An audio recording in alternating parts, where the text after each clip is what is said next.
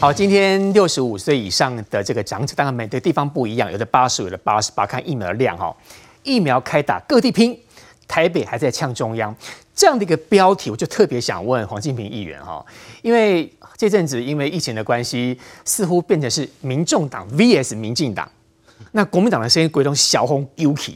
那有很多时候，这种政治就是这样，有什么主题可以炒作的时候，拉抬自己的声量，不管正面或负面的，其实只要上到所谓的尖峰人物等等，对于将来要选举，多多少少都有帮助哦。其实我跟你，刚刚讲的是没错了。这段时间防疫期间，尤其是多个媒体、不同的甚至网络媒体啊，什么都有在做一些民调。那台北市长柯文哲，他跟这个新北社会的确在很多的这个声量上，网络声量是。前几名几乎数一数二，就是他们最高。尤其是柯批他会开地图炮，左右开弓，他会批中央、批指挥中心，骂民进党，也会打国民党，两边都打。对啊，上礼拜还不是讲说有这种在野党这样国民党嘛哈，啊、那难怪执政党会嚣张。哦，然后就是有些议题上面，就是他也会连国民党也会照样酸，照样骂。啊，但是用这种方式的确是他的网络声量会冲高，不管是正面或负面的，先把你的声量冲高之后，当然负面的也会累积的很多，但是一一样到最高。可是民众会不会认同买不买账？就拿刚刚其实来宾跟这个我们节目新闻在谈到说，这两天从今天算是端午连假了之后的上班的。第一天，那很多县市十五、十六、十七号开打。科比在这一波的议题塑造声量当中，他就是要诉求一个，就是很多的长辈老人家，全国就像刚刚邱志伟委员讲的，全国各县市的老人家，大家最近最近常听到四个字“同岛一命”，嗯、那科比就会故意修正说“同老不同命”，就是说打给东西呃呃长辈喜巴郎，好、哦、很多的这个父母亲阿公阿妈、阿伯阿母、阿公阿婆的长辈。嗯但是大家老人家不同命，各个县市不一样。台北市的老人家命最不好，意思是这样。呃，他可能疫苗数量太少，他可能自己不敢这样讲，但是他有意想要把风向带到这样。再说台北市阿公阿妈可怜是这样子啊。呃，可是你要想想看，你自己在施打的时候，从昨天前天在预约。台北市政府这两天最常推动的就是网络上的数位预约，是他很想要跟这个行政院的这个顾问唐凤互别苗头。在唐凤还没有推出全，刚刚这个呃记者在陈时中的记者会的时候也有问到，他在唐凤唐凤还没有推出全国的这样的一个呃整个疫苗施打的这个预约的时候，因为要想到后面的这个大规模的这个各年各种年龄层民众施打各个类的这个状况的时候，那柯 P 就想急着在台北市先推动。这个长者预约，嗯，那医化是好事，但是如果你准备不足，就会变成灾难，就没麻烦了。对，我早上有看到那个新闻媒体在连线访问那个以前也常来我们这个节目的那个林义南医师，啊，民间的这个医疗协会的理事长啊。然后他就有接受民事访问，也有接受其他采访，他就讲到说，结果早上几个那个预约的系统就宕机啦。啊，那有些的那个民众他接到了那个预约的状况，他跟他的预约的医疗诊所预约的地点单位会不一样。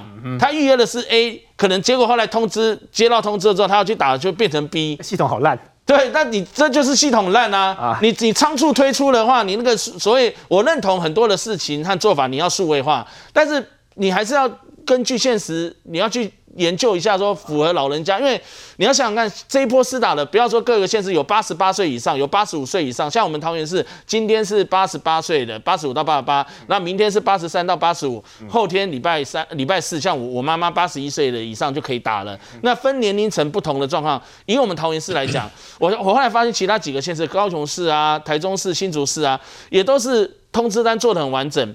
都是请里长通知嘛？对，里长、卫生局、里长、里长不让一个人做不到，他会请邻长通知。我们家就是邻长通知。里长跟邻长，对，邻长跟里长帮了很多忙。邻长跟里长是最基层服务民众的，他是在区公所、乡镇市区公所以下的之后呢，就是各里办公处，里办公处他掌握了这个民政户政系统。我们要相信我们中华民国全国的户政民政系统。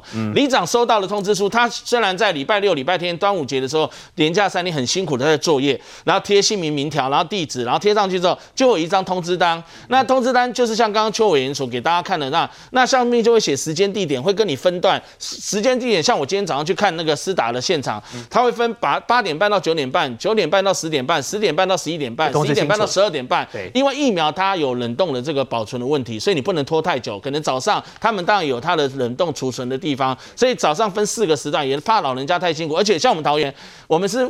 计程车都爱心计程车，你如果行动不方便、身障的话，有这个富康巴士；如果你是一般老人家的话，只要家属陪同或怎么样，他都有这个计程车是免费的，免费计程车去接你，免费计程车在这个真好。到你那个吃打地方再送你回去。那计程车当然有收入，为什么？因为那个钱是市政府出的，市政府补助，完全补助。早上我就碰到计程车司机，计程车司机也跟我们说：“哎呀，这样子也让我们有多少有一点赚，不会加疫情间生意太差，大家都有面面俱到。”所以我说。这个通知单胜过你很多的预约系统，台北市就不肯做。你在跟中央互杠的时候，自己又要标新立异，发发明出另外一种做法的话，也难怪民众会在这一波当中怨声载道，觉得非常的不方便，尤其是没有体恤到老人家。李是，其实柯文哲市长他想做线上预约啦，对啊，可是都是做做半套。啊，推出来之后就被骂翻了。但是他有说过，他说医化是一定要做，因为它可以降低不确定性，降低人力的最大的负荷量。他其实也有想法，但是就好像能力没有到。他是比较理想化，他以为医化所有人都会，可是你要体谅七十五岁、八十五岁以上这些人，他可能电脑不会使用，他甚至不会去上网。哦，所以你应该分分层负责给这些区里长刚。比如说，比照高雄市的做法，由区里长来造册，然后通知这些老年人，你什么时候去打？我觉得这样才是一个这个有效率，不够啊，不够贴心，是不是？对，比较贴心的一个做法。民众的需求跟状况。是的。那刚刚委员有提到说，我们目前死亡率还是蛮高的嘛，所以在如何降低死亡率，事实上是从上个礼拜到现在，大家一直在努力的一个工作，一个一个方向。那除了疫苗施打、控制疫情，还有治疗重症以外啊，另外一个就是工位以及环境的监测是蛮重要的。环境的监测是的，如果大家的记忆犹新的话，两千零三年 SARS 的时候，香港淘大花园社区啊，它那个社区都是好几栋大楼组合起来的，那它的这个排水管啊是同一条系统，嗯，从楼上到楼下都是同一个方位，嗯，那它的排水系统我检查出。这个 SARS 的病毒哦，说水里面有 SARS 的病毒，当年是的啊，而且是有经过证实的，也发表在医学期刊。所以，我们一般说要做表面上你看到化学兵在那边喷来喷去，在环境做一个清消消毒，这样是很好，但是需要面面俱到。有时候我们今天就是怕有漏网之鱼啊，所以除了空气、环境、物体的表面要消，要做一些清消、要监测以外，事实上水质也要做一个监测。因为如果因为我们现在台北市都是高楼大厦，如果说某一栋大楼它的水稍受污染，同时又水管老旧又有渗水的现象，那可能就要小心了。它也会造成一些家庭与家庭之间的一个一个群聚传染。是委员刚刚李医师所说的这个水质是水质的监测，这个变成政府下一个要做的事情哦。没有错，政府要做的事情非常多了哈。那中央拟定政策要靠地方政府精确而且有效去这个也要靠政府呃地方政府配合吧。有些部分一定要哦，因为中央当然是主要是主管决策嘛。那地方政府你没有你没有确实去落实的话，你这个政策没又大打折扣。这会变成又下一个台北市要跟中央互杠的。提到台北市，大家都在讨论台北市嘛哈，因为台北市这个目前舆情反映，他这个对老人家这个施打的这个满意度最差嘛哈。是。那我这我个人长期观察这个柯文哲市长的这个执政风格，虽然我不认识他，我也没跟他讲过话。执政风格，嘿，我觉得他执政的态度是这，他有点自恋，哈，他有点自大啊，他有点自嗨。就是我说了，你们就做就对了。我是说有点啊，我是我自己个人看法哈，有点自恋，有点自大，有点自嗨了哈。他的执政的作为啊，我个人认为哈是有点不用心，不用心，有点不用心，有点不负责任，不负责任，有点不会反省。不会反省自己，对，呃，所有的错都是别人错啊。好，你如果用心按照这个呃高雄市、台南市的做法，你应该把所有的细节都已经超前而且超强部署。看一下各县市疫苗施打服务，来，我们来比一比，免预约交通接送。到府施打，这是老人家最需要的。免预约到府接送很重要。到府施打，好，这个就台北做不到，是这样吗？跟高雄都做到了哦。哦，呃，有做到是代表台南跟高雄对的打圈的代表有免预约，而且负责交通接送，到府施打都有。那我们再回来看台北市，免预约嘛，要上网预约，也没有交通接送，两个差。好，有到府施打。好，新北它也要有预约制度哈，有交通接送，但没有到府。新北是一化是这样。但我不晓得，呃，这是前几天，呃，这前天统计的资料了哈。桃园啊是免预约交通接送到府施打，没有。到府施打，桃园也开始，桃园已经开始了哈，所以会会动态一些调整。桃园也到府到府接送了，已经有了，也要到府。所以我们需要同样是直辖市，同样是为了老人老人家去施打疫苗。是。你如果多用心一点，你如果多体贴一点，你如果更谦卑一点，嗯，来体恤这老人家。你早就该想到，为什么老人家一定要预约呢？老人家他他资讯化程度，你不能用台北市的思维去思考其他县市的思维嘛？台南、高雄都三个圈呢，就代表全部都做到哈，包括还有预约，而且然后还要帮你哈接受，所有的流程都再三演练啊。台中也是，台中台中只有两个圈，苗栗有三个圈，新竹有三个圈呢。所以这代表说，执政者啊，你到底有没有用心啊？你有用心，应该是要体贴民意，要了解民意的需求，你会做出让大家满意的事情。那为什么民怨那么多？就代表你不用心，你也不会去做规划，你也不会去反省哈。所以，任何政策成功是在人了，哦，人的执行最重要。那我觉得柯市长应该要更谦卑。来面对台北市民了哈。过去呃这六年多的时间，我觉得他不够谦卑，他太过强势。他认为说台北市市长就是应该我说了算，所有的市政作为，我觉得他跟民意有很大的脱节了哈。我从南部这样子，我每天在立法院这样上班，那看他的这些种种表现，呃，我觉得台北市民对他的不满意度还算蛮高的了哈。所以即便啊，他这个好像是网络的声量。特别的高，但是是负面的声量。委员，你看他讲那句话，照预约这么早来排队做什么？光是讲这句话，你觉得你是家属跟老人家？是啊，你听了会舒服吗？这老人 老人家，你完完全没有宣传嘛？你第一个官员到了现场去，然后一堆人在排队，然后一堆人在这个罚站，然后那个动线可能在外面比较乱，里面就算动线规划得宜，外面一定是乱成一团。我早上看新闻，很多台北市的民众就不爽啊，就是这么怎么在那边等了两三个人，早跟我们讲嘛，我们就不会碰到这种状况。那你一个官员到现场说。他、啊、不是叫你们预约吗？早点来排，早早点到现场，这么早来干嘛？人心都会想说，我赶快打完，赶快结束，OK。尤其是家属多半带着带着自己的长辈，爸爸妈妈、阿公阿妈，或者是行动不方便，或者是可能有失智等等各种症状的不一样，那你就将心比心了啊！对不起，不好意思，我们在动线稍微再怎么样去检讨改善，让他归样。你说呃这么早来排队干嘛？这个叫不会将心比心，重要的政策哈，绝对要精确，而且是一步到位。而且要让所有的民众都了解，他不是他边做边改，边做边改。哦，然后本来是说上午一个区段，下午一个区段。台我们高雄市九点、十点、十一点很精确，不会让老人家在等嘛。他等人家反映说，哇，你为什么让我叫我上午来？到我到底上午是十点来，十一点、十二点都不知道。他才去就说，中医药政策不能这样子一改再改。文生大哥，照您这样看，是不是就是？柯市长很多时候太过于理想化、也自主化，他不了解一般民众到底什么是比较容易接受的。当一个首都市长哈，有时候要看一看前人的经验。前人的经验，上一任市长啊，呃，阿扁时代。哦，我提阿扁时代，各位记不记得那时候陈泽南当当民政局长，他不仅他的服务台是降低，因为拉近选这个民众的。接触啊，就是说不要还要奉茶。最重要的，各位大概忘掉了，台湾全世界唯一特有的一个制度叫做户警合一，户口跟警察系统是合一的。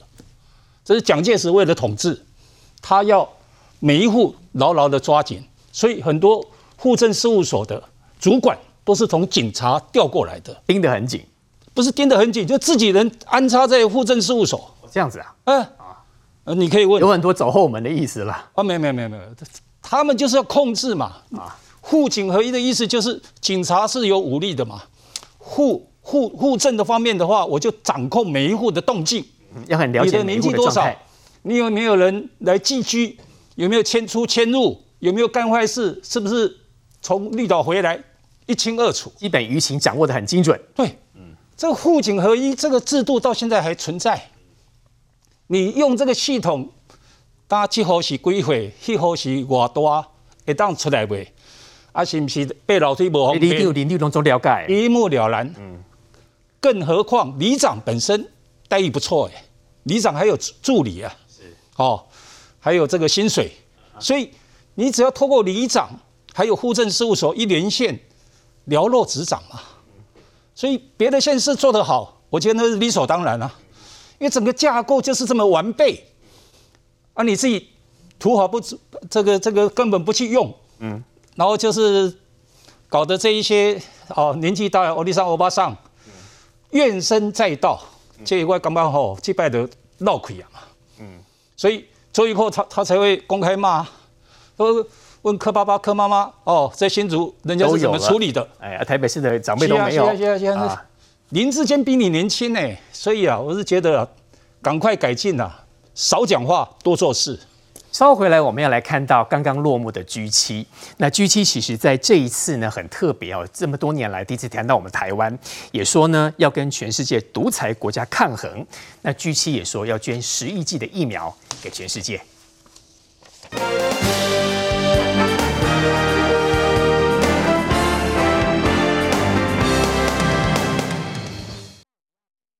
台湾海峡の平和と安定の重要性に初めて言及しました。G7 峰会十三号在英国落幕，会后公报出炉，除了清楚点名中国在香港和新疆的人权问题，更是四十六年来首度提到台湾。I think we're in a contest, not with China per se, but a context with autocrats, autocratic governments around the world, as whether or not democracies can compete with them in the rapidly changing 美国总统拜登喊话要以民主制度联合盟友，引领中国挑战。这次的 G7 峰会是拜登上任后首次出访。拜登选择以合众联合外交政策，成功的联合 G7 领袖，在公报重申维持印太地区自由开放的重要，更强调台湾和平稳定的重要性，鼓励中国和平解决两岸问题。对此，总统府和外交部都诚挚表达感谢，强调全球高度关注台海和平，台湾的立场还是维持遇到压力不屈服，得到支持不冒进。有更多的国家关切台海的和平，台湾当然是乐意见到的。那事实上，我们看到包括法国。啊，英国等等这些国家，他们的相关的舰队频繁的出没这个西太平洋地区，所以表示这些国家不只是言语的关切，行动上也采取了这个必要的贺阻。当然，这也凸显啊台海的区域安全稳定啊，对于全世界的重要啊。那啊，我们也希望这样子的声明能够啊落实成为对台湾的实质帮助啊。不光是在国际能见、国际能见度，或者是国际组织的参与上面，面对中国威胁，世界各国不止以政治行动力挺台湾，美国更是以实际行动协助台湾。美国日前宣布对台军售一百套暗制机动鱼叉飞弹系统，美方证实我国海军已经和美方签订发价书，将支付首期六亿元的生效款。此次美国同意售台湾陆地型的鱼叉飞弹，对于台湾在本土自我防卫来讲，它当然是一个重要一件事情。大可以搭配我们国产的相关的飞弹做高低配或者远近配，那事实上对于台湾的安全是有保障的。相关的云资行为必须要报到立法院来做审议。那目前我们要等待他把资料报过来，在立法院审议。世界挺台力道越来越大，台湾也必须提升自身防卫能力及软实力，全面力抗中国威胁。七大工业国的 G7 峰会结束了，那么在这一次的公报当中，我们看到他说强调台湾海峡和平稳定的重要性，而且鼓励和平解决两岸议题。我想请问邱委员，照这样看的话，其实 G7 里面当然没有中国嘛，那没有它就代表 G7 跟中国应该是合不来，所以讲了很多话。听在中国的耳朵里面，应该都很刺耳。这是七大工业国集团 G7 哈，叫呃美美英加法德意日，美英加法德意日加上欧盟的领导人哈，就是没有中国啊。对，这是对，这是在在英国举行，东道主是这个呃英国哈，英国首相啊来主持。那比较特别，而且对台湾啊有比较明显的。有很明确的用强烈的字眼来关心台海两岸，这是首次出现。在会来，我记得在会后的这个呃公报里面哈啊，关心非常关心台海局势。最主要是七大工业国里面，美国跟日本跟台湾的安全是息息相关。嗯其他的欧洲国家呢，大部分他们关心俄罗斯，关心这个呃东欧，呃可能关心这个拉美，呃不关关心非洲。好，所以他们对因为。地缘政治的关系，对啊，台海或者东亚情势，对欧洲国家并不是那么关心，因为离得比较远。对，但是最主要是日本跟美国强烈希望说把这一个台海两岸的和平稳定加入在这个所谓公报里面。这公报内容的，我大概讲一下哈。我们必须重申保持对印太地区自由开放的重要性。自由开放，印太地区不是你个人的势力范围哈，就是针对中国嘛哈，一定要开放性，而且必有包容性，而且以法治作为基础。中国是最没有法治的嘛，是独裁国家嘛哈。强调台海和平稳定的重要性，我讲到重点了啊。鼓励两岸问题透过和平的方式来解决。过去国际社会对讨论两岸问题，他们都有一个前提，好，鼓励海峡两岸双方透过协商对话来解决。对，那现在他文字有点不一样哦，他鼓励两岸问题透过和平方式解决，就针对中国的穷兵黩武，对台湾、对印太地区的这个武力威胁，必须中国要适可而止，否则。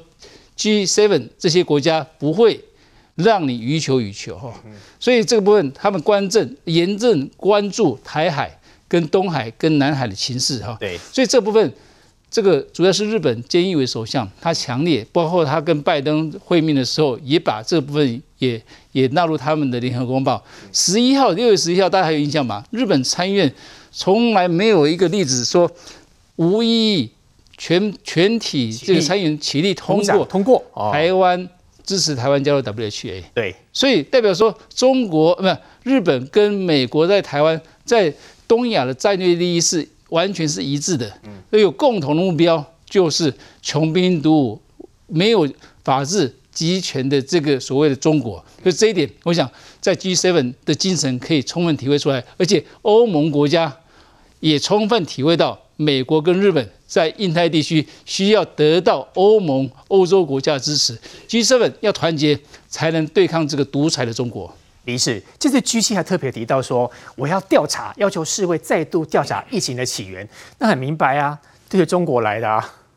是的，现在又要重新重启调查。事实上，去年已经有调查，可是到了没有结果，因为他们这个团队啊，WHO 组成这个团队到武汉去啊，他们是避重就轻啊。也没有带你到一个表示一个比较关键的地方去查，而且他们在做简报的时候啊，也是啊这个应付了事，所以那次的这个 WHO 去那边追查病毒的起源，到最后变成不了了之。那这次拜登上来，他想要重启调查，把这个责任区分清楚。那这个也是让大家知道这个病毒从哪里来，到底是武汉的批货实验室，他有在做这个 SARS-CoV-1 的病毒。同时改良以后变成 SARS-CoV-2，那同时他在里面有养蝙蝠，是蝙蝠传给研究人员，这研究人员又到武汉的华南市场，华南市场不止卖水产，还有卖海产，还有卖山产，那是不是不慎传染到华南这个市这个传统的市场？然后这个传统市场在扩散，以同心圆的方式啊扩散出去，从武汉扩散到它的各省，然后扩散到全世界啊，这也是大家这个蛮关心的议题。当然我们还要。等待它后面调查的结果了。对，另外这一次 G 七啊，也同时也提到要捐十亿剂的疫苗给贫穷国家。嗯，那这些贫穷的国家，包括亚拉非、亚洲、非洲、拉丁美洲、印度、南非、巴西都有变种的病毒。你如果不赶快把疫苗给他们做一个施打，把疫情控制下来，到时候这个病毒又反攻回来，会反扑回来。是的，导致疫情一波未平，一波再起。嗯，这时候他们自己也没办法过好生活。嗯。这次的 G7 还有哪些政治意涵？稍回来。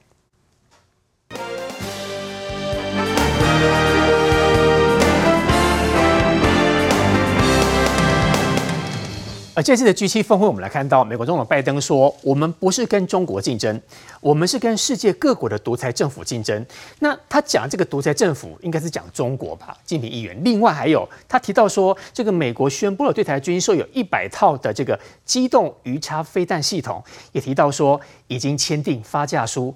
虽然讲得很婉转，但很明显都对中国来的。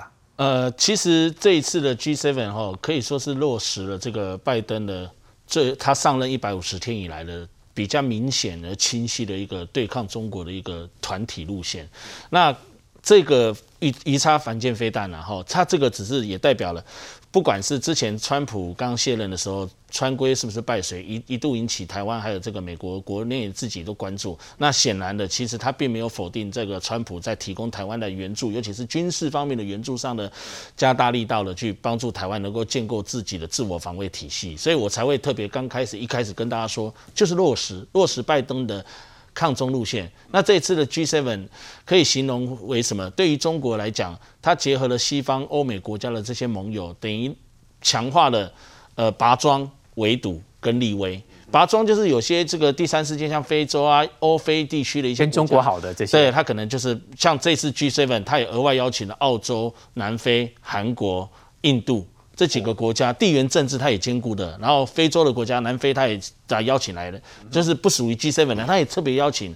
那围堵就是全面的一个围堵，落实你的自由印太区，全面围堵中国，嗯，可以这么说啊，因为但是用字遣词上，美国跟欧洲的欧盟的国家似乎还是有一些分歧啦。比如说拜登似乎希望呃能够这个强烈强烈一点，比如说谴责中国在这个中英联合声明下的香港的人权啊，还有西疆的强迫强迫劳动的人权等等，似乎希望有一。一些具体的，包括谴责的方式，可是似乎跟这个法国总统马克宏啊、德国的这些梅克尔啊、欧洲欧盟这些国家领袖有一点分歧，是说他们认为他们在这个环保的议题上还希望跟中国合作，那希望不要成为好像抗中俱乐部，那是不是可以在这方面那用比较中性的字眼，然后警告等等，各有打算哈，呃，各有打算，但是无疑的。拜登他这一次提早到英国，还先跟英国签了一个这个新大西洋签章宪章，然后后面又跟这个几个 G7 的这个国家，其实也可以说是完成美国大部分的期待。因为接下来拜登出访完这个欧盟了，他先到英国去参加 G7 之后，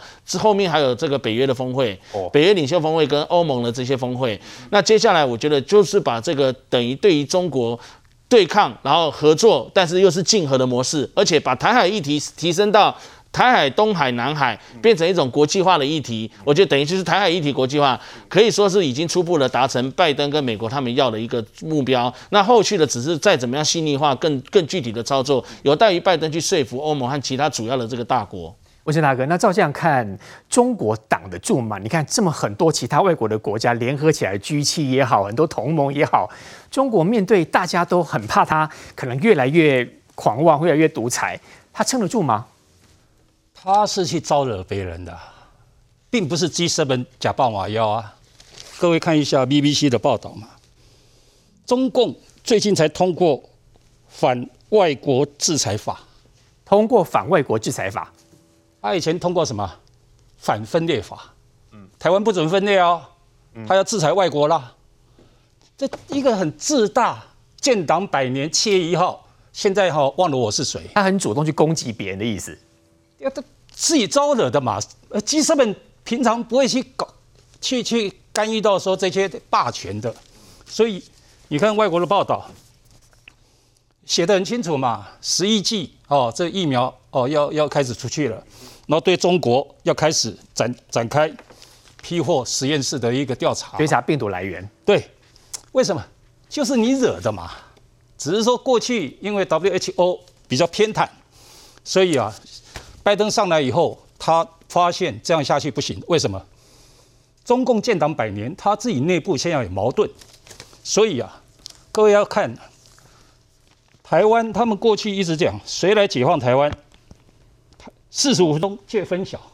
哦，攻打时间四十五分钟见分晓。为什么呢？啊，为什么四十五分钟？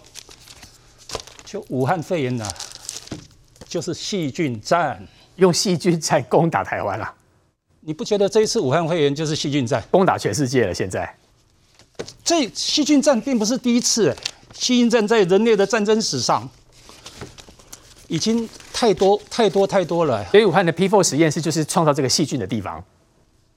这我想大家都心知肚明嘛，对不？三三百七十多万人，这个已经死亡，一亿七千万人确诊，你中共到现在还不承认。就是你武汉惹的祸嘛！你从过去的数据倒溯过来，一清二楚。所以我是觉得哈，他是夜路走多。以前病毒是故意的，侵入台湾的时候反分裂法，说台湾不准分裂。哦，所以这一次你看，为什么我们要买飞瑞的这个药剂？然后中共说，哎，一定要我上海复兴同意，要怎样要怎样，还有这骗笑哎，因为《金周刊》已经报道过了嘛，根本你上海这一家复兴并没有拿到台湾的总代理权，他没有总代理权啊，没有了。那他为什么要这样声明说必须透过他？啊，你们知道我都犯罪哦，对不？就像拉华业一样嘛，你法国要卖台湾拉华业，你就要缴一亿美金给我中南海，我才。答应法国可以卖给你台湾，你现在想要买飞瑞一样，可能也是一亿美金，也是好处他要拿就对了。这啊，干嘛的？这款型的？你别弄，都得会笑哎。对吧？台湾人要觉醒，联共制台，我们一定要反毒。